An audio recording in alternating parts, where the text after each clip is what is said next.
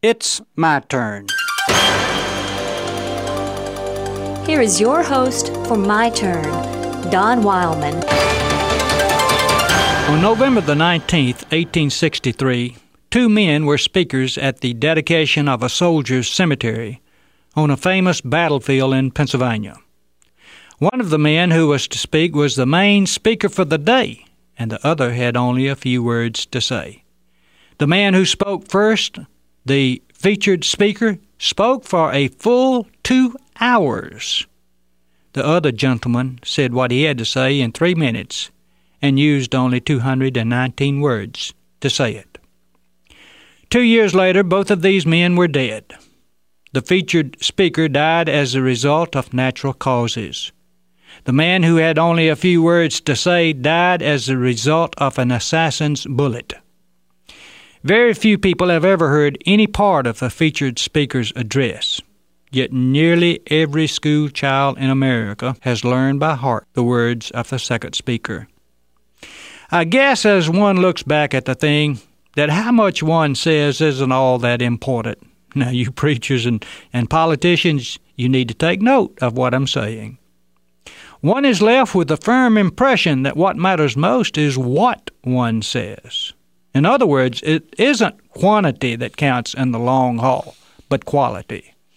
And this principle could be applied not only to speeches, but more specifically to lives.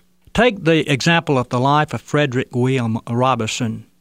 Hardly a person there is who has studied at the job of being a minister who has not only heard of this man, but also studied his writings. He was the pastor of Holy Trinity Church in Brighton, England, he regularly preached to larger crowds than most preachers do today. His sermons have been preserved and printed, yet he died when he was only 37 years old. Or consider Nathan Hale. He was a school teacher prior to the Revolutionary War. Entering the service, he was commissioned a captain. He volunteered for spy duty behind the lines of the enemy, knowing the penalty should he be captured. He was captured and was hanged the next day. The enemy refused his request for a Bible and the services of a minister. Yet he died only after saying that he regretted that he had only one life to give for his country. He was dead at the age of 21. There was another who lived only a short time. He was a carpenter until he was about 30 and then turned to preaching. His ministry was extremely short, covering a period of approximately three years.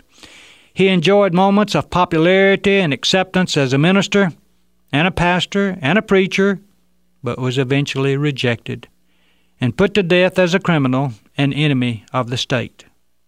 His name was Jesus of Nazareth. He died at the age of 33. The two men who spoke at Gettysburg that day in 1863 were Edward Everett and Abraham Lincoln.